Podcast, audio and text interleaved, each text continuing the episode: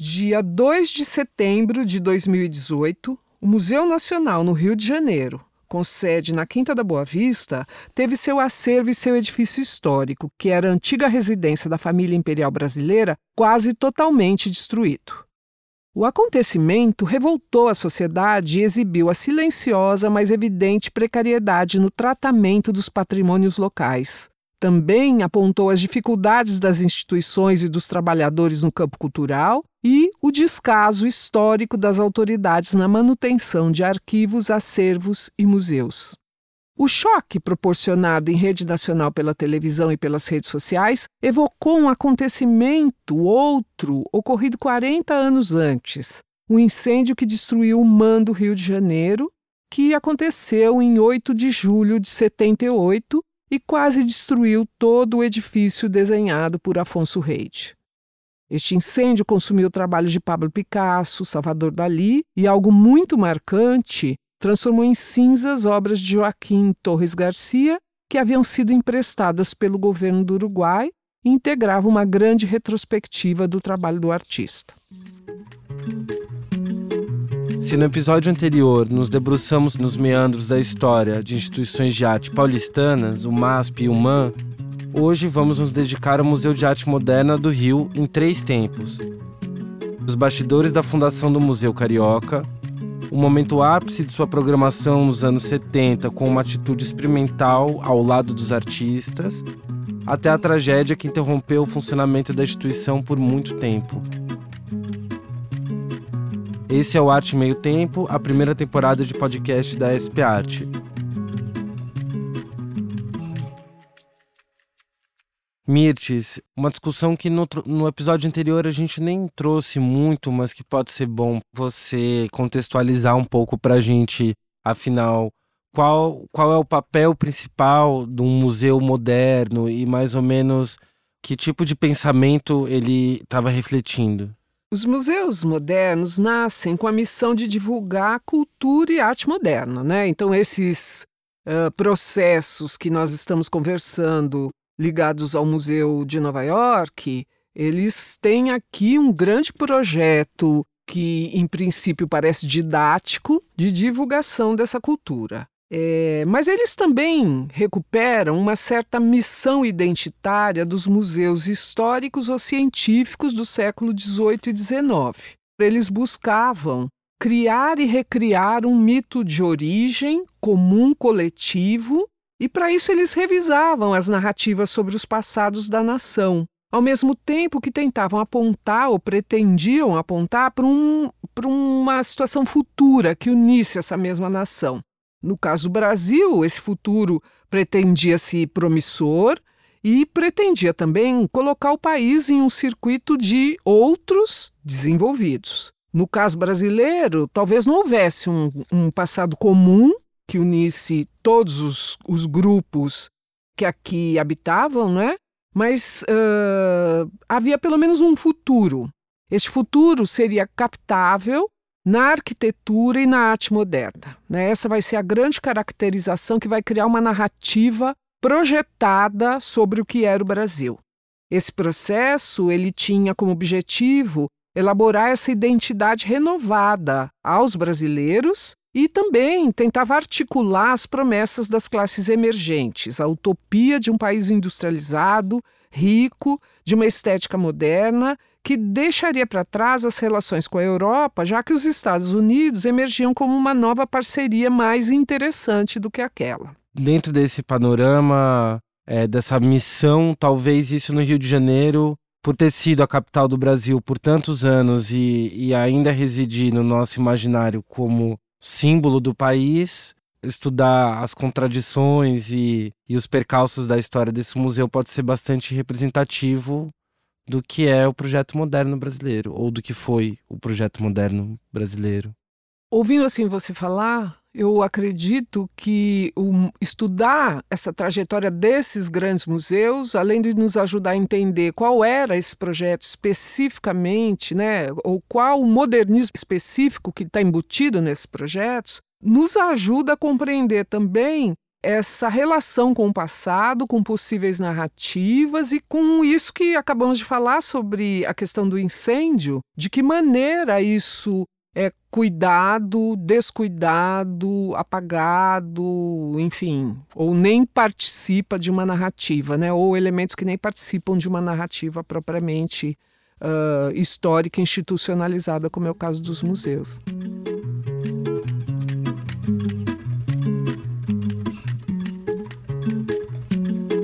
A gente poderia falar em semelhanças e diferenças no nascimento das instituições de São Paulo e do Rio.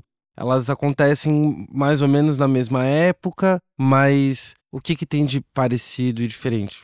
Muitas são as semelhanças. Os atores, principalmente internacionais, como Nelson Rockefeller, é, me é, o mesmo protagonista, né? Ele está atuando tanto em São Paulo quanto é, no Rio de Janeiro. Aí com algumas outras figuras locais e, eventualmente, as mesmas figuras entre São Paulo e Rio de Janeiro. Existem divergências sobre as datas de fundação do Museu de Arte Moderna. Uma das possíveis datas é o dia 3 de maio de 48, quando foi realizada uma Assembleia Geral com 19 pessoas para a constituição do Museu de Arte Moderna do Rio de forma jurídica. Assim como na Constituição do MAN de São Paulo, a Assembleia contou com personalidades muito importantes da cultura local e nacional, como diplomatas, artistas, colecionadores, funcionários públicos. A título de curiosidade, a gente vai citar aqui alguns. Você quer citar, Mirtes, alguns deles? Tem algumas situações aqui bem interessantes. Como presidente assina o documento Raimundo Ottoni de Castro Maia, Presidente de honra, Gustavo Capanema, o político, não é? que tem uma, uma ação relevante aí nesse período do ponto de vista da cultura.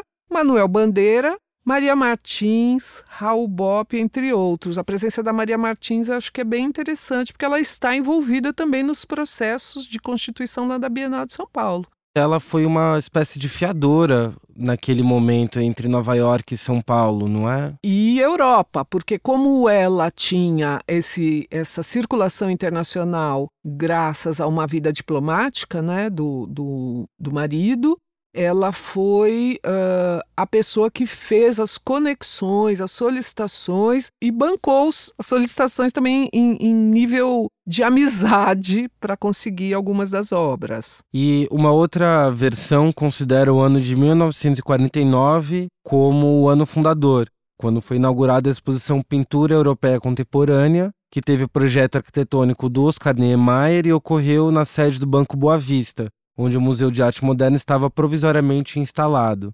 E alguns até consideram que 1951 é o ano da fundação do museu, porque foi o ano da eleição do primeiro conselho executivo da instituição. Em 51, com a eleição do conselho executivo, é eleita também para o cargo de diretoria executiva do museu a jornalista e empresária Niomar Muniz Sodré, que vai ser uma protagonista importante nos anos seguintes. Porém, é, existem alguns documentos presentes na Fundação Rockefeller que mostram uma data, ou pelo menos um debate anterior a todas essas. Né? Na data de 15 de março de 45, surge uma primeira anotação sobre a ideia de fundar um museu de arte moderna na cidade do Rio de Janeiro, então a capital né, é, federal. E nessa troca de correspondência entre René Darnoncourt então diretor do MoMA, e o arquiteto brasileiro Henrique Mindlin, as conversas já ocorriam informalmente e eram articuladas localmente entre os arquitetos e artistas modernistas cariocas que mobilizavam esse debate ali na cidade.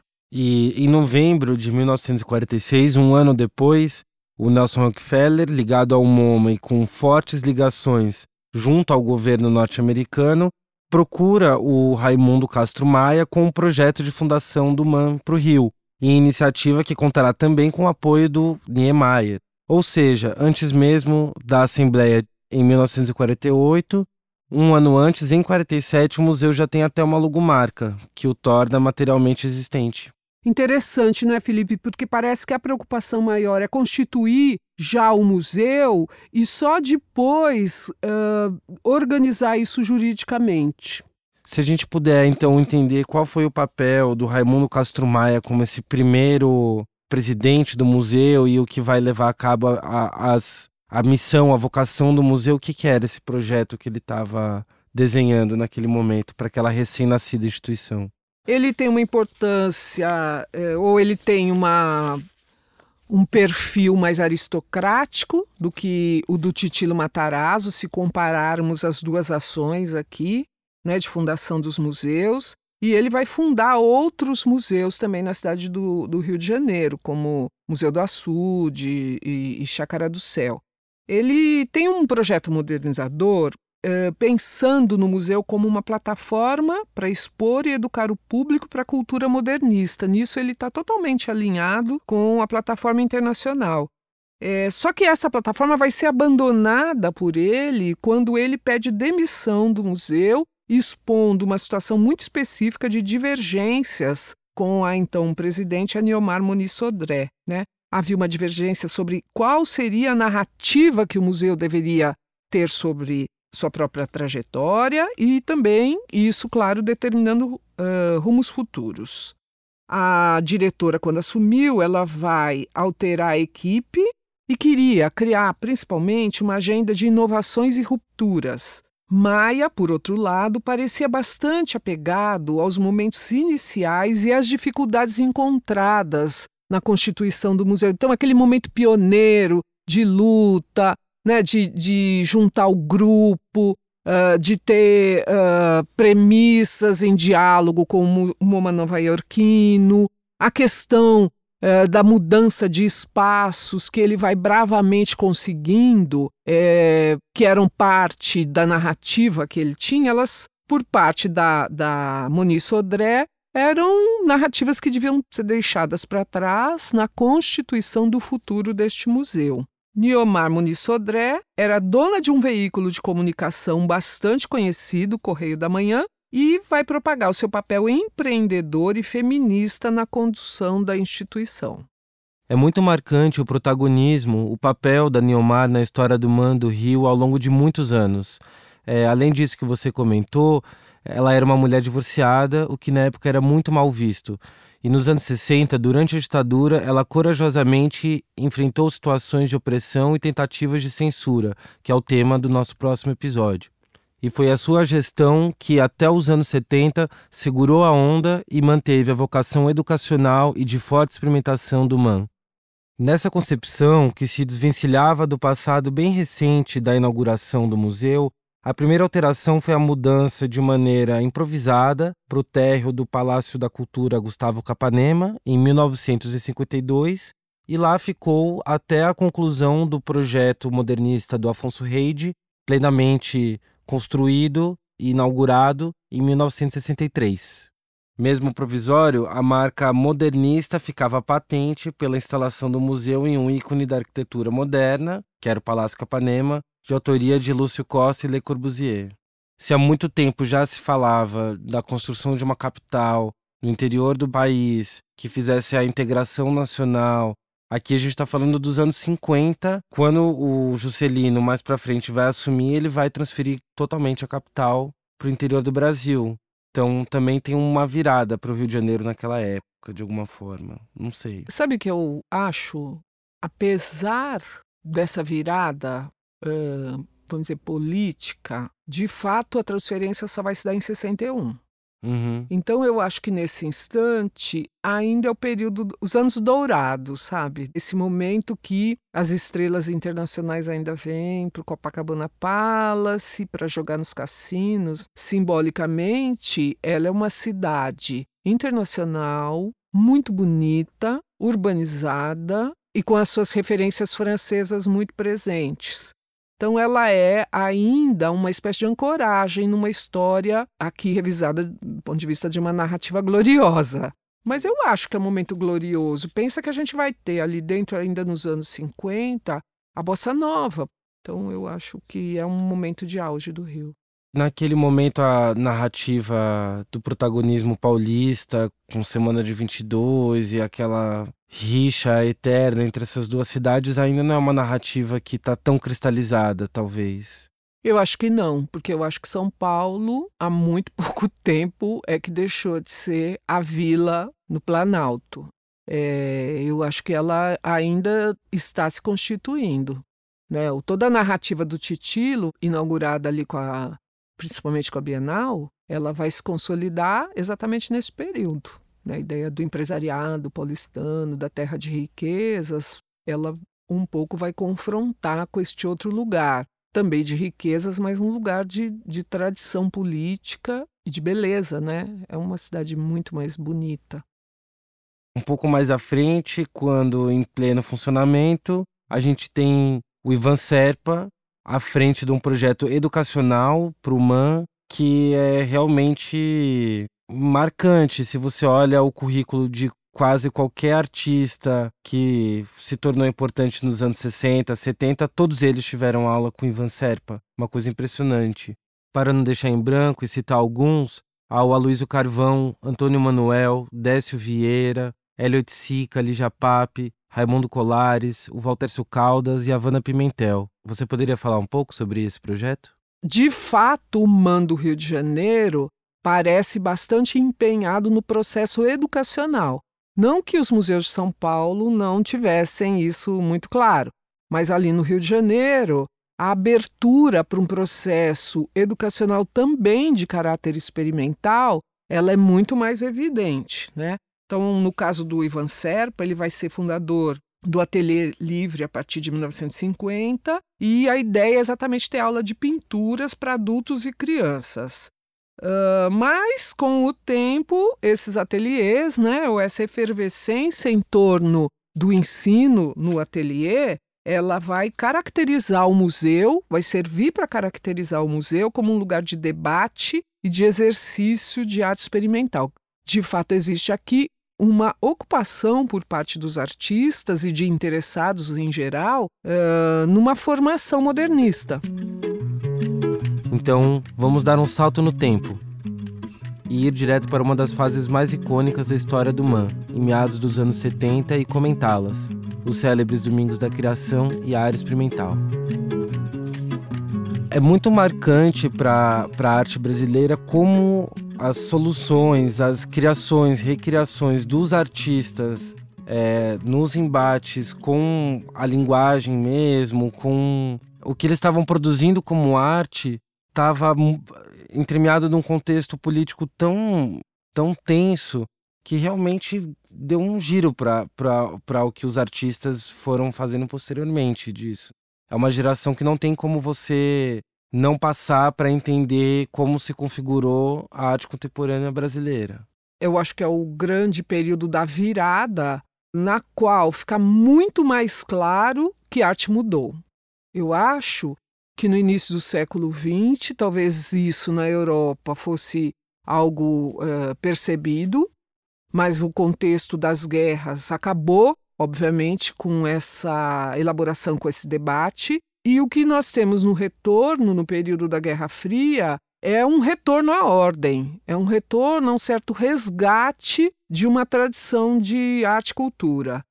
Nos anos 60, parece um momento de uma certa encruzilhada, é, no qual as antigas propostas das vanguardas históricas são retomadas neste contexto da Guerra Fria, quer dizer, num contexto de embate ideológico num contexto também de crítica ao colonialismo, num contexto de crítica às ditaduras.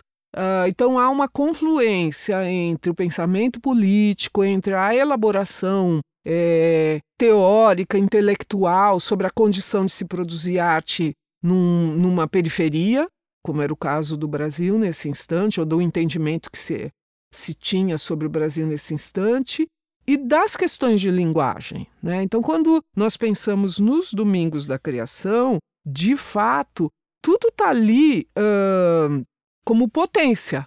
Né? Você tem artista, mas o artista não é o único autor. O participador, uh, o público é convidado a ser autor também. E, portanto, você perde totalmente o controle da linguagem.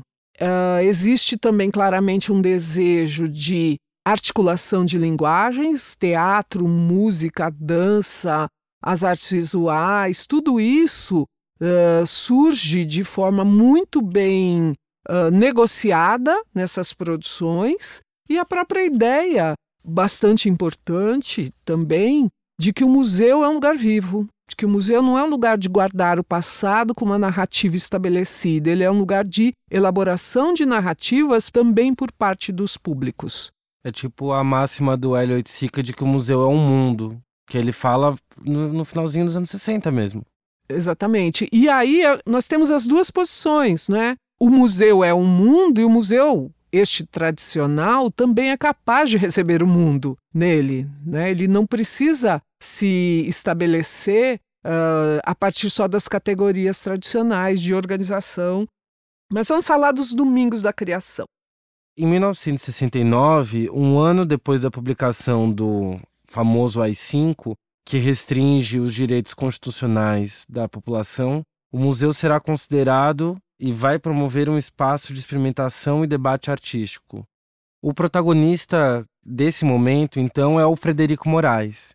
E se a gente está falando que o museu está se abrindo para também receber o mundo nele, talvez com o Frederico é onde isso realmente explode. Ele mantém ensino dentro do museu, integrando a tradição dos cursos já famosos a outros novos do tipo cultura visual contemporânea, linguagem das artes plásticas ele vai propor cursos de arte para crianças, ele vai abrir o museu para os domingos. É, lembrando que o MAN do Rio, nesse momento, já está no Aterro do Flamengo, que é um parque que corta grande parte da zona sul da, da cidade e que tem uma integração com a natureza, com o parque, com o espaço público, que o Frederico entendeu e realmente promoveu um tipo de atividade para a instituição que fizesse conexão com esse fora. Eu queria falar um pouco do Frederico, pode ser, porque eu acho que é importante, talvez, a gente é, pensar que ele é um crítico muito específico na sua concepção crítica, né? Ele acredita numa crítica que tem um mesmo estatuto artístico. Então, o crítico é um dialogador com o artista e pode recriar obras ou pode criar obras também os domingos da criação surgem exatamente porque existe essa competição entre a maravilhosa natureza no entorno do museu e o próprio museu. Então, como competir com aquela natureza? Esta é a questão dele. E a única solução que ele encontra é expandir o espaço do museu para os jardins do aterro. Então, o museu vai se expandir e, com isso, vai tentar incorporar o mundo lá fora e, e a atuação também dos seus públicos. O sucesso do primeiro domingo da criação fez com que Frederico organizasse outros cinco no período de janeiro a agosto de 1971. Para isso, o crítico convidou alguns artistas para levantar os programas, entre eles, por exemplo, Carlos Vergara, Annabella Geiger e os dançarinos Klaus e Angel Viana. Um domingo de papel o tecido do domingo, o domingo por um fio, domingo terra a terra, o som do domingo e o corpo a corpo do domingo. Tudo isso porque essas manifestações de livre criatividade também estavam numa experimentação com novos materiais. Então não se tratava apenas dessa integração com o fora, mas também um, um momento de, de renovação da linguagem artística isso de experimentação com esses materiais. Uh, então, os artistas estavam presentes nos domingos da criação, mas eles não eram aqui os orientadores de atividades. Eles atuavam, eles também experimentavam os materiais oferecidos e as pessoas então iam se agregando e desenvolvendo, aprofundando ou até desvirtuando o que eles uh, apresentavam. É uma grande aquisição pensar que uma atividade oferecida para as famílias no fim de semana num museu que deixa de ocupar a página cultural do, do, jornal e passa a ocupar um espaço no cotidiano, naquele caderno de cidades, é, vai mostrando também uma nova concepção de arte. Né? Vai ampliando a ideia de que a arte não está só circunscrita ao espaço institucional, mas ela está na cidade, ela é, é possibilidade para todos. E isso começa a aparecer no trabalho desses artistas, né? Essa via de mão dupla. A cidade começa a ecoar o que esses artistas estavam produzindo como programação de museu e os próprios trabalhos de arte, é, desde o finalzinho dos 60, já estavam trazendo a questão da participação, da ativação, da autoria coletiva, por exemplo. Tudo isso começa a ser elaborado ali via prática, né? o que eu acho que sempre tem um valor mais efetivo. Uma outra experiência é da chamada área experimental, que vai durar de 1975 a 78, que foi um espaço de criação para artistas fora da perspectiva tradicional, questionando os limites dessa relação entre os próprios artistas e o museu. Exatamente no mesmo período, São Paulo vive alguma coisa muito similar. Aqui, uh, via as exposições denominadas Jovem Arte Contemporânea, do MAC da Universidade de São Paulo, que era dirigido pelo Walter Zanini nesse instante. A ideia que está por trás das duas ações, das duas perspectivas, é a ideia de um museu-laboratório, portanto, um museu de experimentação e um museu que não vai se deter a uh, simplesmente corroborar o que o mercado está uh, procurando. E é importante a gente sublinhar que a história desses personagens e desses dirigentes, porque não era um consenso esse tipo de, de iniciativa para o um museu, considerando que a gente está num, numa ditadura militar e que, na verdade, esses diretores estavam assumindo um papel de muito risco com essas atividades. Houveram várias perseguições, mas era um, um momento de coragem. Com certeza, Felipe. E nós temos que fazer até um outro raciocínio, talvez mais radical. Pensar o quanto, até os dias de hoje, algumas instituições não vão estimular a experimentação, participação, não acreditam que esse seja o papel do museu. Não é? Por quê? Porque tem um certo grau aqui de exatamente de risco do que você vai encontrar como produção artística. Do ponto de vista desses diretores desse período, especificamente aqui estamos falando de Walter Zanini e de Frederico Moraes, eles bancam uma situação de alto risco, exatamente porque o resultado não está previsto. É diferente de eu saber que vou ter como resultado uma pintura, um objeto, uma escultura. Não, tudo pode acontecer. E é, é, isso é, na verdade, o retrato da arte. O teste dos limites é parte do projeto artístico modernista e contemporâneo. Então, esse risco, no caso deles, além de tudo, tem essa marca que você está apontando, que é uh, da questão política, né? do, do risco político, do, do risco da, da, sobrevivência, inclusive. A gente sabe que muitos serão presos e torturados dentro desse contexto da ditadura brasileira.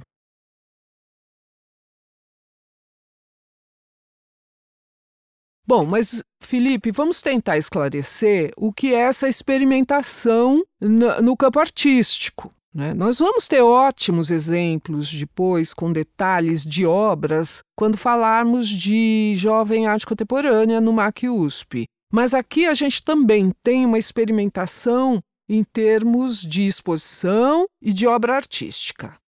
Dentro da pesquisa que fizemos, vamos destacar em especial um exemplo, uma mostra de uma artista bastante ativa naquele momento, que foi a Letícia Parente.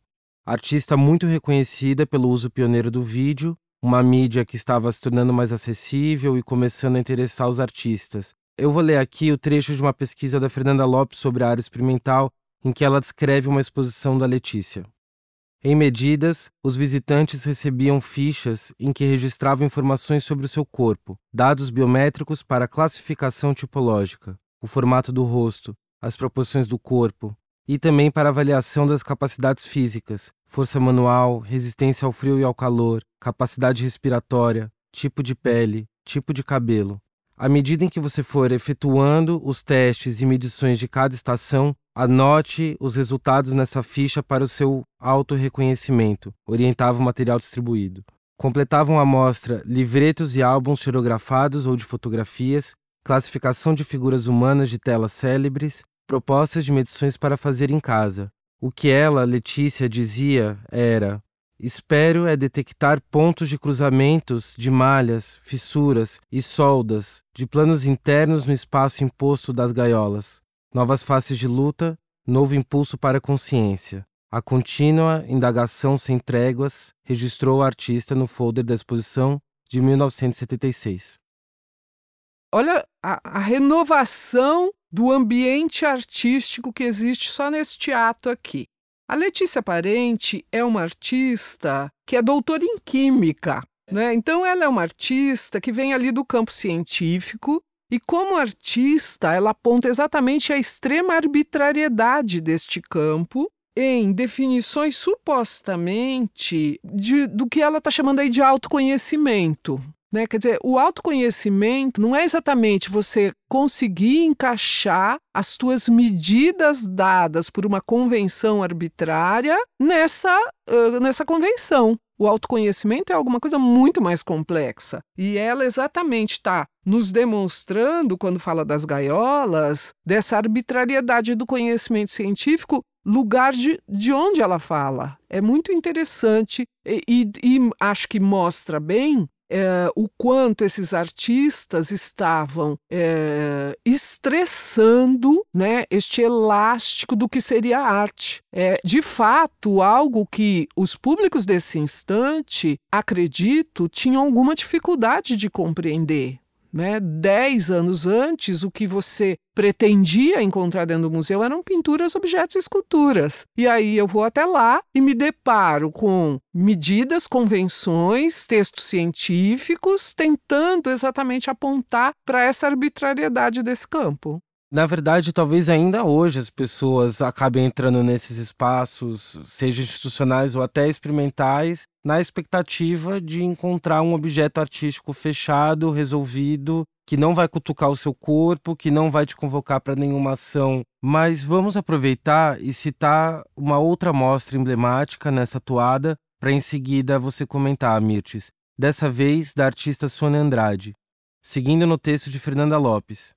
Depois de expor, em 1976, a artista voltava ao projeto Área Experimental em 78 com a proposta A Caça, espalhando cerca de 200 ratoeiras em todas as dependências do museu, com exceção do espaço positivo, colocando no lugar das iscas medalhinhas e santinhos de papel, normalmente distribuídos como prêmios por bom comportamento, aplicação nos estudos, etc. Para o crítico Roberto Pontual, as ratoeiras de Sônia eram como dinamite, com as quais a artista questionava o conceito de obra de arte e as circunstâncias de seu atual habitat. Museu Armadilha, Arte Armadilha, Imagem Isca. Eis as parcelas para compor uma equação onde o alinhamento é o alvo, o engodo é o método, o virtuosismo é o chamariz e o sucesso é o prêmio. Agente de um circuito assim estruturado, o artista se torna anestesista. Mais do que objetos comuns, as ratoeiras de Sônia são denúncias, e denunciam mesmo as ambiguidades do espaço em que lhe permitiram distribuí-las. A geração man nela se explicita. A linguagem é para perturbar e não para ser curiosa e nem didática. Eu acho também que emblematiza essa geração que passou pelas experiências dos anos 60 ligadas ao corpo, Uh, mas que aqui eu diria que elas se inserem nessa perspectiva de uma crítica institucional colocando em debate e em dúvida, inclusive, o campo estabelecido do museu, da arte. Então, existe um alto grau de é, agressividade, eu acho que nessas obras, porque elas tentam minar o próprio campo no qual elas estão inseridas. Né? Então são trabalhos realmente muito corajosos e, e no limite aí da compreensão do que é arte e do que não é. Bom, paralelo a esse eixo experimental pelo qual o museu se colocava uh, no circuito da mídia impressa, principalmente, as críticas ao modelo de gestão eram constantes, apontando uma crise financeira permanente e que, segundo os pesquisadores que tentam desvendar essa questão deste incêndio, essa crise vai fornecer o pavimento aí para a própria condição do descaso que gerou incêndio, né? Assim como no caso do Museu Nacional, vários museólogos, alguns independentes e outros ligados ao próprio museu, haviam apontado o risco de incêndio. Imediatamente após o incêndio, foram publicados relatórios sobre vistorias realizadas por diferentes técnicos, que enfatizavam a dificuldade no controle de um provável incêndio. Ao mesmo tempo que isso ocorria, o museu divulgava que os bombeiros aprovaram essas instalações. O debate expôs as diversas acusações que pesavam sobre a gestão do MAN do Rio de Janeiro, praticamente desde a sua fundação. A de que os conselhos e cargos impediam a atuação de profissionais especialistas e eram ocupados por voluntários. Nunca foram esclarecidas as causas do incêndio que manteve o museu fechado por três anos e, depois de reaberto, ainda teve acesso interrompido por causa de novos problemas de segurança e de goteiras. Mesmo depois da tragédia, a direção do MAN Rio de Janeiro continuou sendo acusada de autoritarismo. Também surgem críticas em relação às dinâmicas políticas do acervo que permanecia imóvel, guardado nos porões do museu e não sendo exibido no próprio espaço positivo e também não circulando para fora. A pesquisadora Sabrina Santana levanta alguns relatos preocupantes em sua tese, chamada Construindo a Memória do Futuro, uma análise da Fundação do MAN Rio de Janeiro. Ela vai indicar que em 75 a instituição carregava uma dívida de pouco mais de 300 mil dólares, que no ano seguinte já havia mais que triplicado. No momento do incêndio, o museu devia por volta de 50 mil em processos trabalhistas, 100 mil ao INPS, 40 mil de FGTS, contas de luz que extrapolavam 90 mil dólares, entre outros dividendos. E essa situação só vai piorar, e alguns meses antes do incêndio, a crise é tamanha que a revista O Cruzeiro publica um dossiê evidenciando a crise e sugerindo ações administrativas e a venda de peças para sanar as dívidas do museu. Isso fica até um pouco recente para a gente, né? Pensando. Na discussão de venda de, de obras né? dentro do museu. Sim, no caso do próprio Man Jackson Pollock, sobrevivente ao incêndio. Imediatamente depois do incêndio, foram publicados relatórios sobre vistorias realizadas por diferentes técnicos, que enfatizavam a dificuldade no controle de um provável incêndio, ao mesmo tempo que o museu divulgava que os bombeiros aprovaram as instalações. Todo esse debate sobre uma certa incompetência da gestão, ele continua depois do incêndio. Eh, já que são feitas algumas acusações extremamente graves de que algumas obras só sobreviveram por estarem emprestadas a particulares, sócios do museu e amigos dos diretores. Essa situação grave acaba evidenciando uma outra, a de que o museu não tinha um catálogo público e oficial que arrolasse as obras que tinha sob sua guarda. A mobilização em torno das atividades culturais do MAN e sua importância para a cidade no pós-incêndio não transformou de forma intensa a concepção que confundia o público e o privado no que diz respeito aos atos da instituição. Na ocasião do incêndio, o presidente do museu era o cirurgião plástico Ivo Pitangui, que, a despeito de suas qualidades como médico, acreditava que a participação de artistas e críticos não era de fundamental importância ao funcionamento do museu, sendo mais importante a recuperação do edifício e os debates entre os gestores com as acusações de todos os lados sobre a responsabilidade do acidente. Depois de anos de debate e tentativas de superação de uma crise permanente, é, uma solução na reconstituição da vida institucional do museu é dada no processo de acordo de comodato da coleção privada de Gilberto Chateaubriand filho de Assis Chateaubriand, personagem do nosso episódio anterior, efetivado em 1994 com a doação de cerca de 4 mil obras. Se essa ação parece fundamentar um renascimento do museu, não obscurece o fato de tratar-se de um investimento institucional sobre uma propriedade particular, que vai gerar um novo imobilismo no sentido de coleção própria do museu. De qualquer maneira, desde então, as ações do museu focaram em explorar e divulgar elementos daquela coleção se há uma lição, é, uma das lições possíveis dentro de toda essa história que a gente contou agora, um detalhe que é muito importante, que não pode passar batido e que talvez seja fundamental para a gente pensar na atividade das instituições hoje e esse engajamento desse, desses determinados setores da sociedade com esse tipo de interesse na manutenção dessas histórias é buscar um, um certo alinhamento ou uma conversa transparente e importante com o setor artístico. A gente vê que na história do Museu de Arte Moderna do Rio, a partir do momento que os artistas, os críticos são os agentes programadores e que colocam o museu numa espécie de trilho, aquilo faz a arte brasileira se movimentar completamente. Então, sim, os museus precisam ficar de pé economicamente, precisam encontrar maneiras de se sustentar e de é, não ficar refém de patrocínios e, e, e, dinheiro público o tempo todo, mas talvez o mais essencial que essa história conte é sobre a participação da classe nessas instituições. As experiências deste período na arte brasileira, nessa concepção de museus laboratórios, nessa participação é, dos artistas de forma muito intensa, inclusive com espaços mais positivos e outros nem tanto, elas demonstram o quanto este lugar de laboratório, este lugar de debate que o museu pode ser, pode ser um, algo muito positivo, porque esses artistas deste momento, exatamente, são os artistas que hoje nós consideramos os grandes artistas da arte brasileira contemporânea. Então, de alguma maneira, essa experiência ali mostra que isso é viável e pode ser muito desejável para uma arte crítica, é, potente e reconhecida internacionalmente, que me parece que também é uma questão deste instante. No próximo episódio, nós vamos enfocar em casos de censura durante o período da ditadura civil-militar nos anos 60 e 70. E como a censura afetou a vida cultural e artística no Brasil. O podcast Arte Meio Tempo tem narração minha, Felipe Molitor, e Mirtes Marins.